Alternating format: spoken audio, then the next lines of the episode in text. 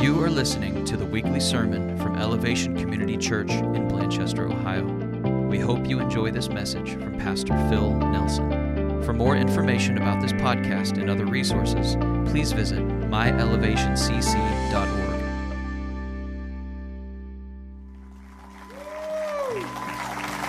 Yeah, you may be seated. Death is defeated. That's why we can have hope.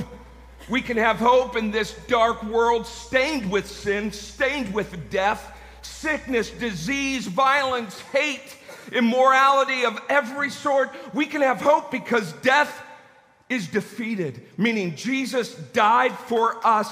He was placed in a tomb and he ain't there no more.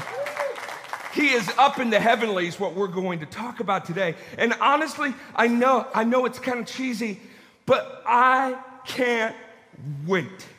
And I tell you what, when I was younger, I had a relationship with Jesus, but I tell you what, I was twisted with fears about what was to come when Jesus would come and return and we would go to heaven. I was so afraid. I would even hear what sounded like a trumpet and I would run for my room because I, I didn't know. I didn't know. And maybe, maybe some of you have stories like that as well. But I tell you what, as I have learned and grown in my relationship with King Jesus, nothing, nothing, nothing on this earth that I will ever experience, even my incredible family, which I love so much, and I pray that they would be there with me, nothing will compare to the glory that we are going to experience in the presence of Jesus. It's going to be amazing. And so I can't wait. And you know, in our culture, um, we can play with this phrase a lot because this phrase can mean different things and it stirs different emotions in you, does it not? Kids, parents. Well, let's start with parents. Parents, I can't wait for school to start. Get my kids out of the house. And kids, I can't wait until it's over, until school ends. Well, kids, I'm sorry. Tough luck. You've got, what, quite a few months. So you're going to be waiting for a long time, right? How many of you, it's like, I can't wait till my family out of town can just come and visit and stay with us? And many of you are, I can't wait for them to leave. Don't scream too loud, this is on live stream. you know, kids, if you're out here or if you're watching, I, I, my favorite time of the year is Christmas. Do you realize, everyone, it's four months away? Yeah, you better start shopping. Um, no, uh, I can't wait till Christmas. Kids get so giddy. And I remember from my past, uh, my parents still make fun of me. My brother makes fun of me. Um, when we, Christmas Eve, we'd have all our gifts underneath the tree. And we had this tradition where we would go about 20 minutes away and we would go and, and look at all these Christmas direct, uh, decorations and we would love it and stuff. But I would cry every time we had to leave because I thought someone was going to come and steal our gifts. And, or Jesus was going to return, or our house was going to burn down. And so I had a great childhood, by the way. Um, but I couldn't wait till Christmas, and that is all good. And Christmas is awesome, and it's so much fun, and it it really is a foundational celebration of the Christian faith that God didn't give up on us. He came for us, and it's wonderful and it's great. But I can't wait. Ladies, I know many of you, many of you since you were a little girl, since you could remember, you couldn't wait to get married. You couldn't wait to walk down the aisle in that white dress and, that, and be the bride and, and, and join hands and join hearts with the love of your life. Boys, men, you, when you, you probably remember when you were a little boy, you couldn't wait till the honeymoon. I mean, let's just be real, shall we? And speaking of honeymoon, many of us can't wait for kids. We can't wait for kids. We can't wait for them to dress themselves. We can't wait for them to feed themselves. We can't wait for them. Amen. We can't wait for them to say more words than dad, dad, dad, dad, mama, mama. We can't wait for them to talk for themselves. We can't wait for them to get to high school. We can't wait for them to leave the house and become an adult. We can't wait for them to get married and give us grandbabies. We can't wait. And all these things are awesome. This, these are blessings that God has given us. that He wants us to anticipate, that He wants us to get excited for and say, I can't wait. And maybe of you, and maybe your excitement, maybe your, your, your um, anticipation for the future matches one of these pictures. Maybe not. Maybe you have your own emoji, and that's fine. But here's the thing all these things are great, but let's just be honest, all of them are temporal. Except relationships, I understand the legacy that we leave that goes on and on and on. But all those are temporal. You're not going to take them with you. And yet, what we see, if we were honest and we looked in the mirror, we'd see a life. I know for me, I see a life, Phil Nelson, consumed in anticipation and excitement for the things that will fade. Wow. And that, my friends, is the curse of the fall that we all experience. The whole foundation underneath the center of sin is we decided to create the rules. We decided to say what was good and what was evil. Satan convinced us that God didn't have the ultimate authority and that we weren't created in the image of God like we were. And so sin creates this anticipation and excitement for the things of man here on earth that will not go with you into eternity. I believe that one of Satan's biggest accomplishments, and I am not giving him kudos, I am not giving him credit, but let's just be real. Satan is winning some of the battle that has already been won by Jesus. But what he's doing is he is convincing men and women who have accepted Jesus as their Savior, want to live for him, want to passionately live for him, and want to be with him in heaven, but they have no desire to go to heaven because Satan has twisted their eyes, blinded their faith to see what heaven is truly about. It's because if we, friends, really got a picture, a glimpse of the glorious Savior and the Father over all on his throne in glory and the paradise that we are going to experience with him forevermore, our lives would change. The way you prioritize things in your life will change. What you prioritize in your life will change. What you get excited about and giddy about and causes you to stand up and lift your hands wherever you're at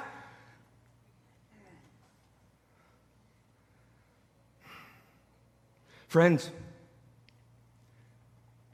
it's not going to compare to what is waiting for us.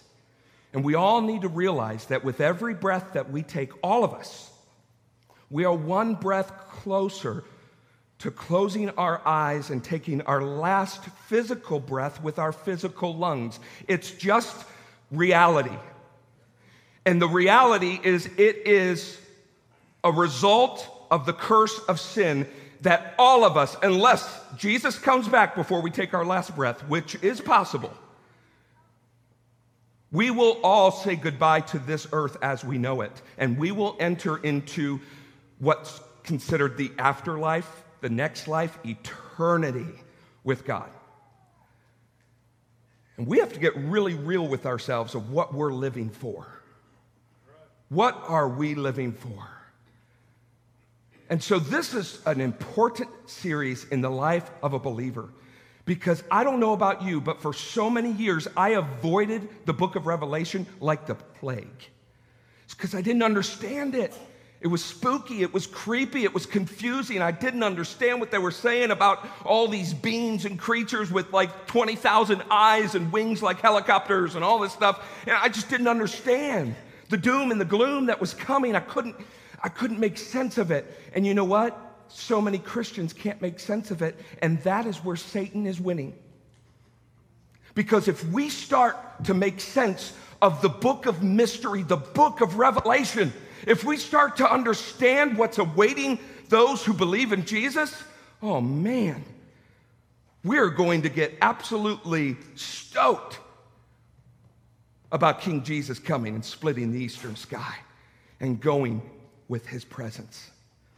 And so the whole focus of Revelation is this if we can understand, if you could put that up there, Zach, if we can understand and begin to grasp the heartbeat of Revelation, the book of Revelation, our hearts will begin beating for the one for the things of heaven that are to come. If we can begin to grasp and understand the heartbeat of Revelation, our hearts will begin beating for the things of heaven that are to come. Our perspective in this life, the lenses that we wear, will be through the lens of forever, the forever life with Jesus.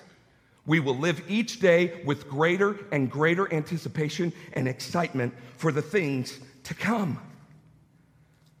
That's what this can do when our eyes begin to be opened to the heavenly, glorious forever with Jesus for those who have received Jesus on this earth as their personal Lord and Savior.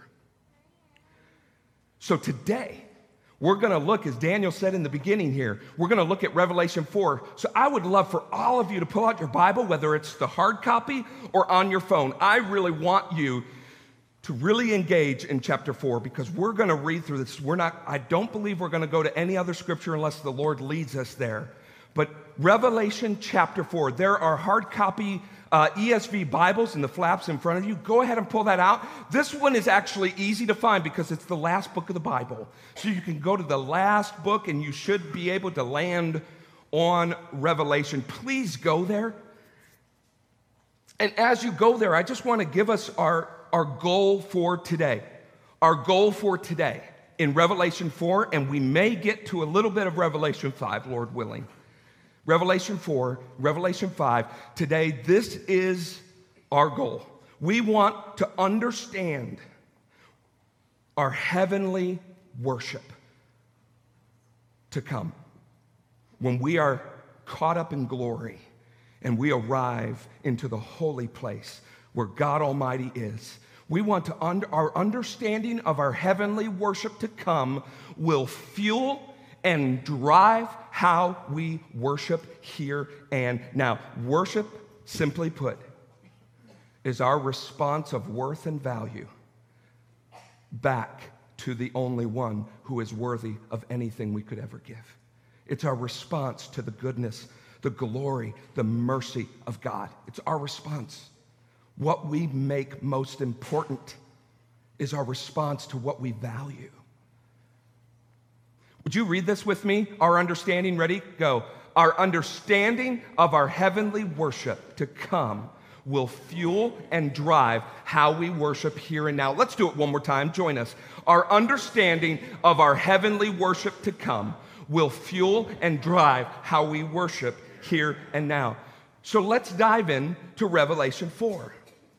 Revelation 4, I'm going to be reading out of the ESV and uh, the ESV will be on there. Now, before I read the first verse, I want to help you with something that truly has helped me read the Bible, especially the book of Revelation. What we need to understand is the book of Revelation obviously was given to John the Beloved, the Apostle Paul, as he was exiled for his faith on the island of Patmos, and he had two visions, two where he was caught up and he saw Jesus, he saw the angels, and he was given instructions to write these things down for the church there and for the church now and for the church to come before this earth becomes new when Jesus returns. And so, what we're seeing is we're seeing sometimes a metaphor, sometimes symbols, something symbolic, something that's probably not necessarily reality, but it's leading to a realistic point of heaven. That's why Revelation sometimes is very weird. It looks crazy. It, it looks even crazier to me than Shakespeare. And so we got to understand that Revelation is all about symbols. It is all about symbols. Because if we just read this and jump over the meaning or the significance of the symbols, we are going to miss it. And if we miss the significance of Revelation, we are not going to anticipate and get excited for what is to come. And if we don't anticipate and get excited for what is to come, we're not going to worship. And if we're not going to worship, the kingdom of God's not going to be advanced. I'm done. And so we see in Revelation 1, I'm going to, let's go back real quick to that slide. In Revelation 1, Zach, if you don't mind, it says this this is the revelation from Jesus Christ. This is the very first verse of the book of Revelation, which God gave him to show his servants the events that must soon take place. He sent an angel to present this revelation to his servant John. Do you know what this is saying in the Greek, the original text? It's saying this was sent and signified. What this means is this was sent and given in symbols. And there's four explanations to why revelation is given in symbols. Number 1 is preservation. We have to understand that the symbols, other than language, symbols withstand the test of time. Symbols supersede scripture, or not scripture, excuse me, time and language. Scripture in symbols speaks to every culture and every generation. So the symbols in Revelation is preserved through time and through culture. Number two, symbols is about emotion. Symbols is about emotion. Let, let me give you an example. What it means is symbols stir something within you. Take the letter M, for goodness sakes. It's just a letter. Make it gold and three arches. Now you have a symbol, and many of you are getting ready to get up to go get a sausage McMuffin because you're hungry now. And you know you can go there and get food quick most McDonald's, anyways. Get food quick. I'm not saying Blanchester's great, just Milford. but you take that M, make it blue and yellow. See? And then what's even best out of all of it is you flip it upside down, turn it red, and you have God's gift to man, Wisconsin Badgers. Symbols supersede culture and time and language. And so we need to understand that revelation, the mysteries of heaven and the things to come are in symbols. So we need to understand what these symbols are.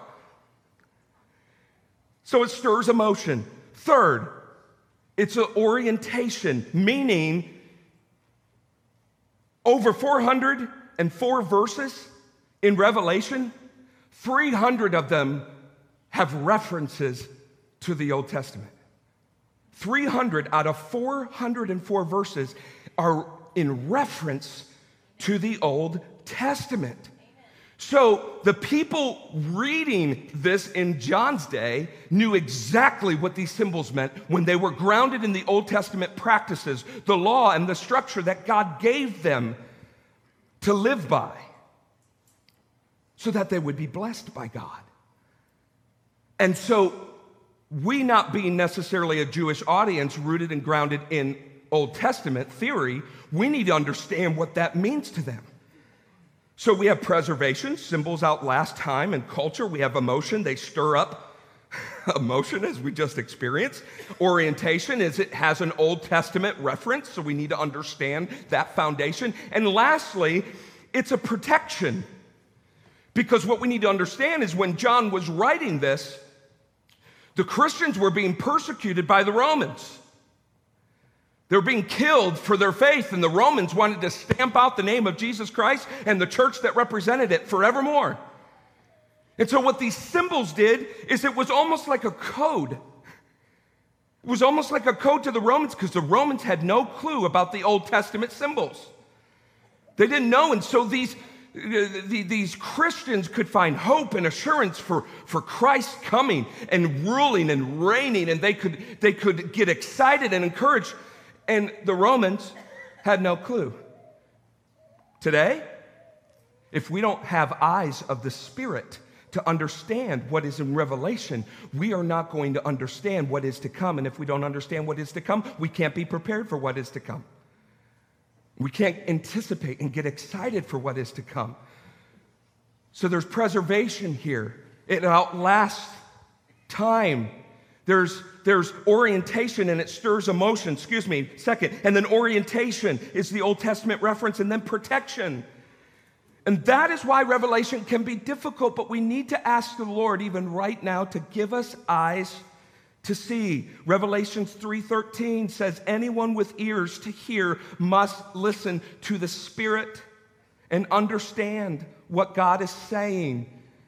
So, Father, right now we just come into your presence boldly only because of what the blood of Jesus has done for us. It's made us children, heirs to your throne and we have authority that comes from heaven. We have blessing and favor that comes from heaven. And most importantly, Holy Spirit that is living inside of these human temples. God, would you open our eyes to your truth, to what you're saying for us, our families, and for the church today and those to come? King Jesus, have your way. Come quickly, Lord and be glorified in this time. Father, change anything that is not orchestrated or designed from you. In Jesus' name we pray. Amen. Our understanding of heavenly worship will fuel and drive our excitement and our anticipation for the things to come. Are you with me? Our understanding of our heavenly worship will fuel and drive our anticipation, our priorities, and our excitement here and now. And it will define, determine, and drive how you worship God now. Want more worship in your life? Understand heavenly worship, it will transform you. Let's read. And I'm going to stop and go because I want us to understand everything that is happening here. So just follow me, take notes, and you know what? If you don't have a Bible, take the one that's provided to you and keep it. All right, after this I looked. So this is the second vision that John is having. After this I looked, and behold, a door standing open in heaven, and the first voice which I heard speaking to me, like a trumpet, said, Come up here and I will show you what must take place after this. So stop there. What is going on here? He starts with after this. So we need to understand what is after this. It's after chapter one, which John gets a vision of all that is to come. Then it's also after the now, the present of the readers at that time it is the chapter 2 and 3, the letters to the churches, Jesus talking to the churches before the rest of the things of the future are to come. And then there's another phase which we enter in chapter 4 all the way to the end of the book. And that is the things to come after Jesus takes all those who followed him and loved him and were changed by him here on earth, living and dead, to go be with him. So, this right here, what we're seeing in four, is after that.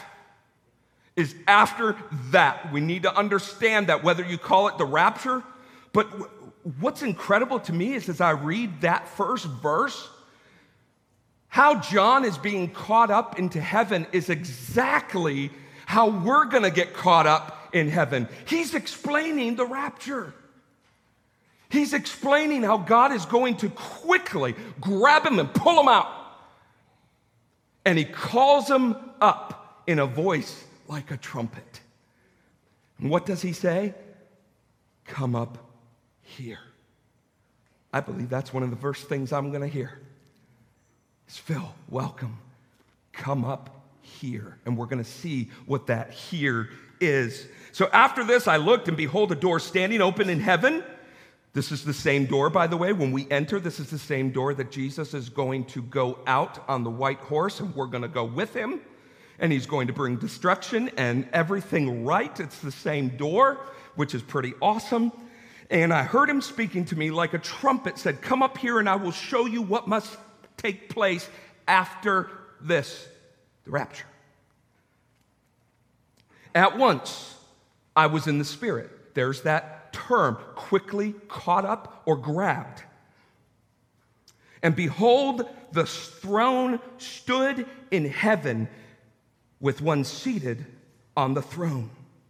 And he who sat there had the appearance of jasper and carnelian, and some translations say sardis. And around the throne was a rainbow that had the appearance of an emerald. Around the throne, you see the main word coming up? It's mentioned 13 times just in this passage. Around the throne were 24 thrones, and seated on the thrones were 24. Uh, excuse me, 24 elders clothed in white garments with golden crowns on their heads. From the throne came flashes of lightning and rumblings and peals of thunder. And before the throne were burning seven torches of fire, which are the seven spirits of God. And before the throne there was, as it were, a sea of glass like crystal.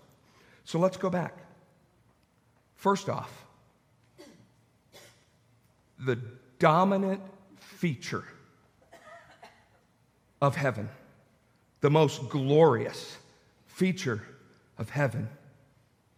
The very first thing we are going to be captured by when we walk in to heaven is not Aunt Bessie, is not even the loved ones that came before you and went before you. Now, don't get me wrong, it's going to be a glorious reunion for those who have accepted Christ and lived for Christ and were changed by Christ here on earth. It's going to be a glorious reunion, but that's not the first thing that's going to capture us. It is the throne. It is going to be the very first thing. You won't be able to look at anything else. But here's the thing the throne doesn't make the throne, the one sitting in the throne is what makes the throne. And it's God Almighty. And it talks about these different stones. Well, we look back to the Old Testament reference, the high priest that represented the people would go into the most holy place. These two stones were the first and the last stone on the breastplate of the high priest.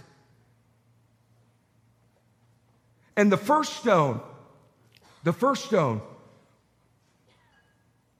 Sorry, let me go back here. The first stone. What was the first?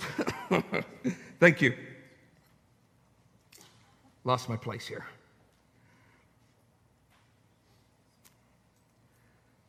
Sorry. Jasper. Thank you.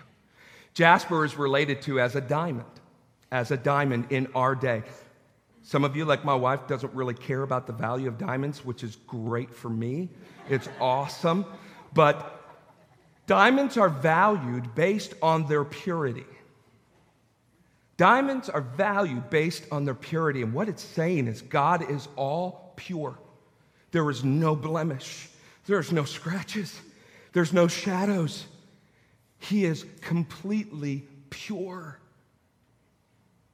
And the stone uh, of carnelian, uh, carnelian, but also Sardis, why it was named Sardis, is it was a stone found in Sardis where Paul was from and it was, it was just dark red. And scholars say it could mean two things, primarily two things. One is red um, represents, so remember, it's symbols. Red represents life. And so it may be referring to God is alive, God is living, God is active, and He is on the throne. It could also mean the redemption the, the redemptive act of Jesus by his blood is the only way that we will ever see the throne. It will ever have relationship forevermore with Jesus. So that are that's the two stones. Then you have the rainbow. Rainbow is a symbol of many things in these days, But from the Bible, it's a symbol of God's promise that He will never destroy the earth again. It's God's promise. What this rainbow, this green rainbow, represents is God's mercy. A lot of us ask, how could a loving God do this and bring destruction upon sin in this world? No, no, no. We need to understand God doesn't tolerate sin, and He can't have sin in His presence. But He is slow to anger, patient waiting for everyone to have the chance to repent and turn to Him. That's very patient. Thousands and thousands of years has gone by, and God is still holding out His anger. Is holding back His anger, shall I say. He's patient. He's slow. He's giving everyone a chance to accept the goodness, the mercy that He has around the throne. Each side of the throne, we had four living creatures full of eyes. What it's saying is these creatures are probably angels, and it's saying they're full of eyes. They can see front, side, back, they can see all things. They can see all things. The first living creature, like a lion, what is that? Strong, right? Brave. The second living creature, like an ox, that's a serving creature because in their day, ox was the main animal that served, that really um, drove the plow, that served humankind. Then we have the face of a man. And then we have the fourth living creature, like an eagle, could soar. And all these creatures, these four living creatures with six wings, almost like these supernatural helicopters right? What does that say? Well, they can go up, they can go down, they can go to the right, and they can go to the left. So, what is this saying? This is saying that God has angels that are doing the work for Him, that are worshiping Him, but also are going to carry out His work. And then you see around the throne on each side the four living creatures. And then you, um, if you go back, uh, forgive me, to verse uh, five, uh, I skipped over that which is torches of fire, which are seven spirits of God. These are, again, creatures, angels that are going to carry out God's work. So we see the majesty, the glory, the righteousness, the purity, the living God sitting on his throne. And the 24 elders probably represent the leaders of the church, Old Testament and New. They're the leaders of the tribes, they're the leaders of the church. They're the leaders of worship. And what they're going to do is they're going to take their crowns, and these crowns represent that they overcame something. If we fast forward, which Dennis is going to get to in, uh, in a couple weeks, we see that we are going to overcome the evil one by the blood of the Lamb and the word of our testimony. And I believe that's what these crowns signify that we have overcome the evil one by the blood of the Lamb and the word of our testimony. And they're going to take these things and they're going to lay them down and they're going to say, uh, let's see in verse 8 Holy, holy, holy is the Lord God Almighty, who was and is and is to come. And whenever the living creatures gave glory and honor and thank to him, uh, thanks to him who is seated on the throne, who lives forever and ever. The 24 elders fall down before him who is seated on the throne and worship him who lives forever and ever. They cast their crowns before the throne, saying, Worthy are you our Lord and God to receive glory and honor and power, for you created all things. And by your will, they exist and were created. What we have to understand is the creator of all things is over all. He is pure, He is holy, He is righteous, and He is worthy of our praise. And when we get a glimpse of God's sovereignty and God's righteousness and God's rule, all of his creation will begin to respond, and that is called worship. How do you respond to the God of heaven, glorious, great, and mighty, absolutely pure, no flaw within him? He's living and he purchased you by sending his son to die for you. How do you respond to God's presence? Just think on that for a minute.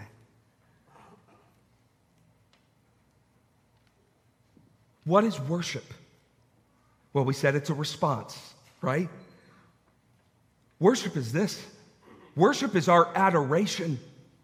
It is the worth and the glory and the honor that we give to the thing that is most important to us.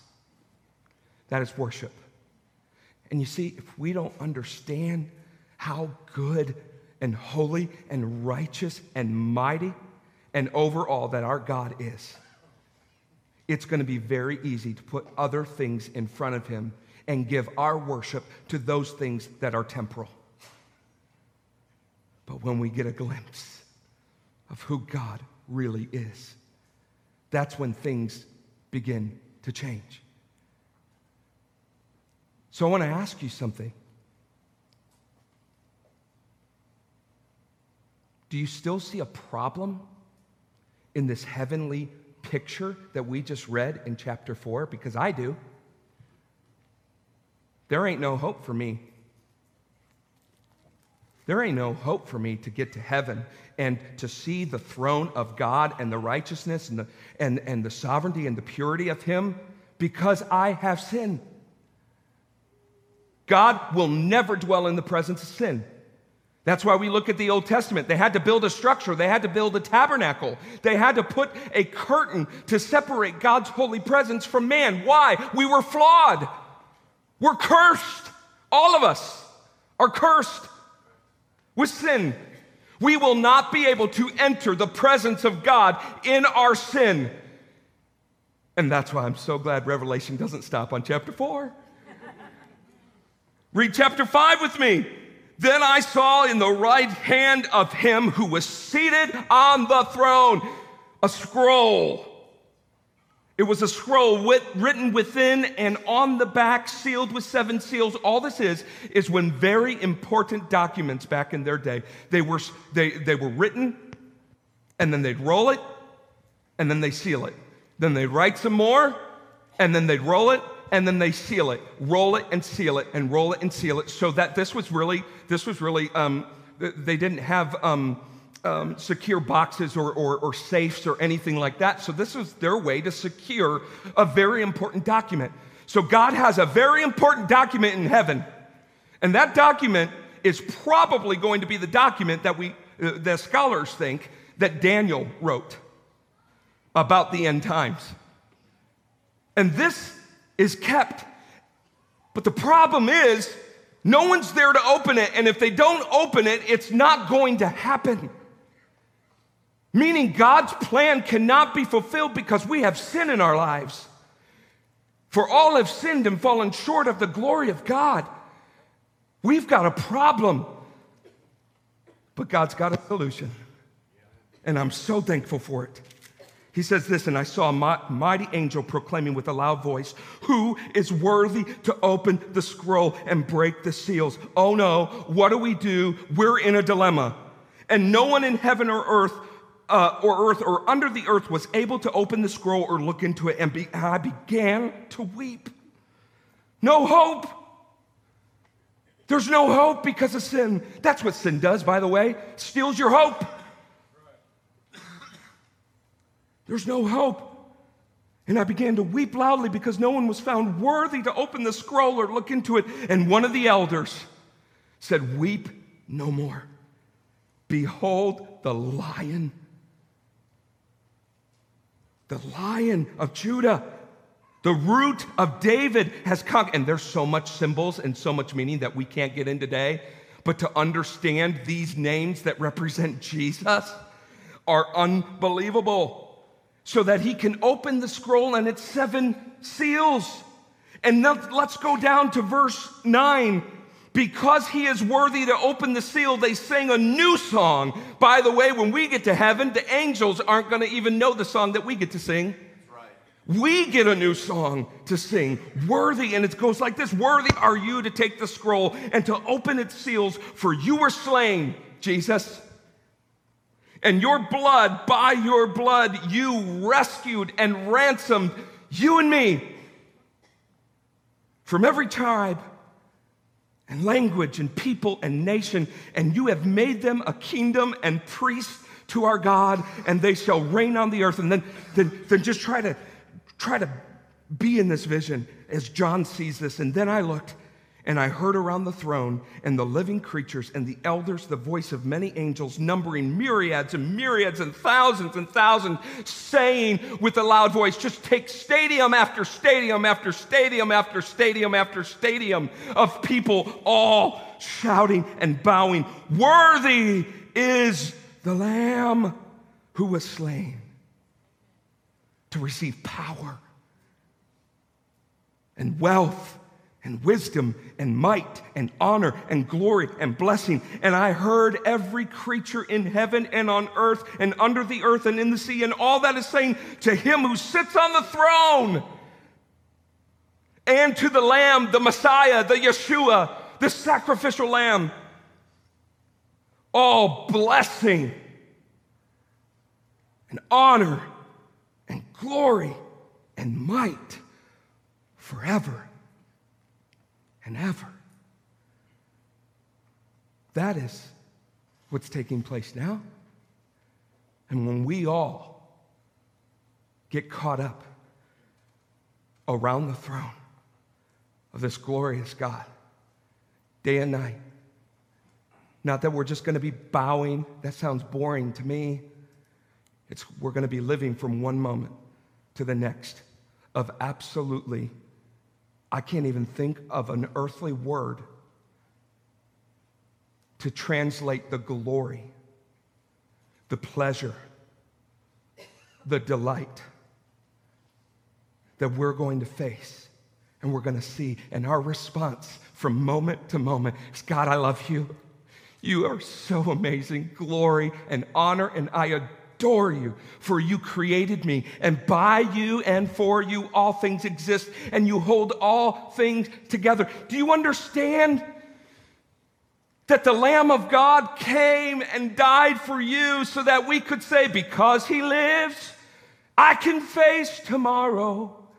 Because he lives, all fear is gone. Sing it if you know it.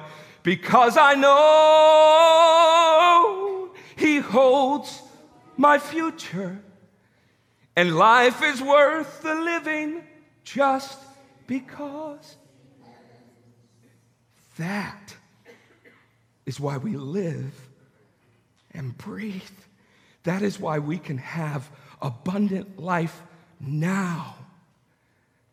And with anticipation and excitement for what is to come. My prayer is that that would drive you, that would fuel you to rearrange your priorities, to rearrange what it is you can't wait for. Because whether we like it or not, or whether we're planned for it or not, it's coming to a town near you, to a heart towards you.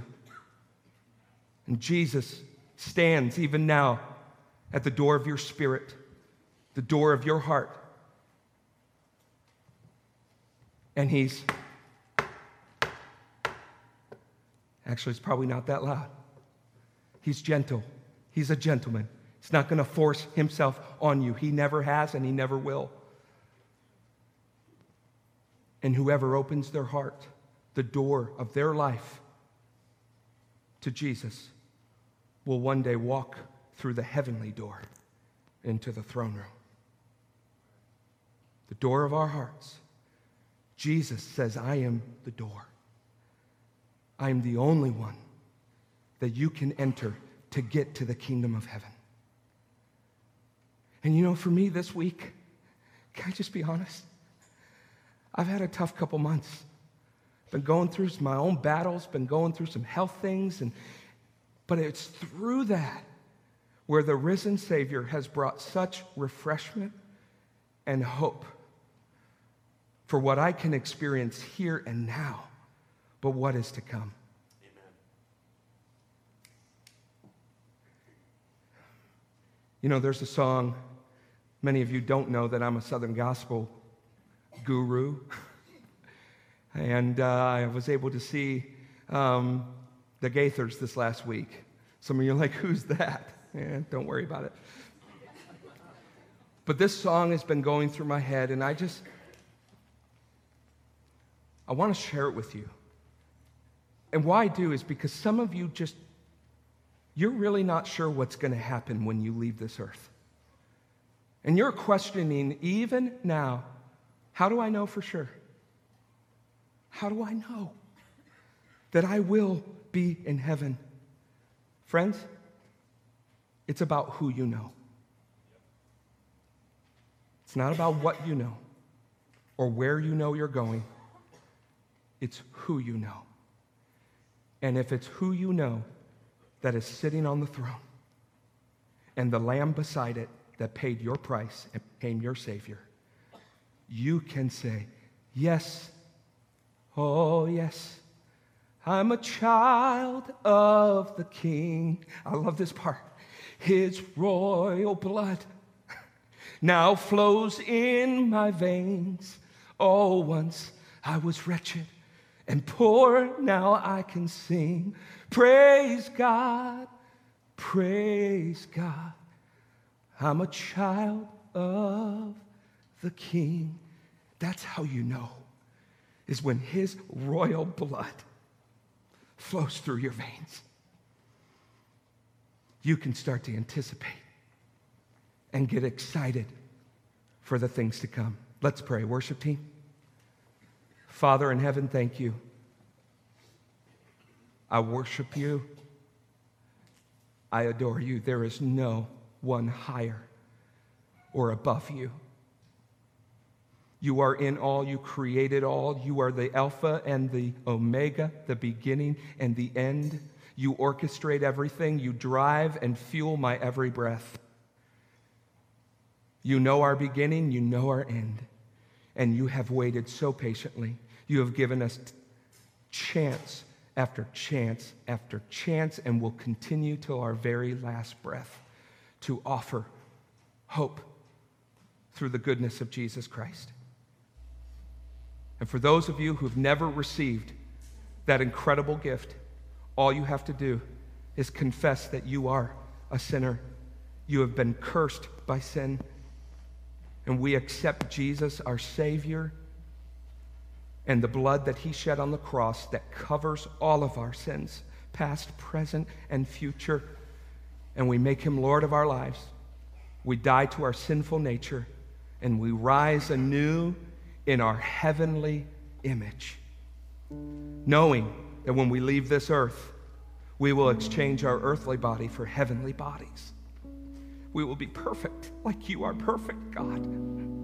We will see in full all that you have designed and made. We don't see that right now. We can't see that because of our brokenness and the curse over our eyes. But we see you, Jesus, and we welcome you.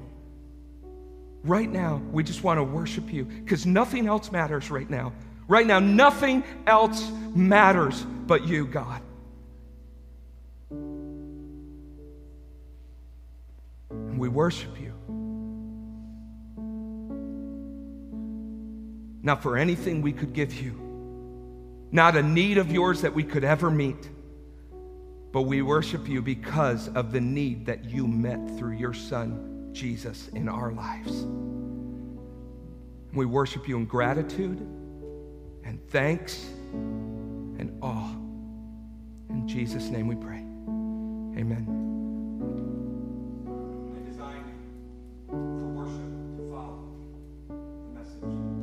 If you want to stand, stand. If you want to sit, sit. If you want to come and just bow, do that. If you want to raise your hands and surrender and praise, do that.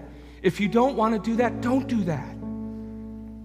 But whatever you do, would you just engage for a moment with the glory and the goodness and the mercy of God in your life? Let's worship. Thank you for listening to our weekly sermon. If you'd like to go deeper with another resource from our church, please check out our weekly Impact Bible Study podcast as well. Both of our weekly podcasts are available on iTunes, Stitcher, and SoundCloud.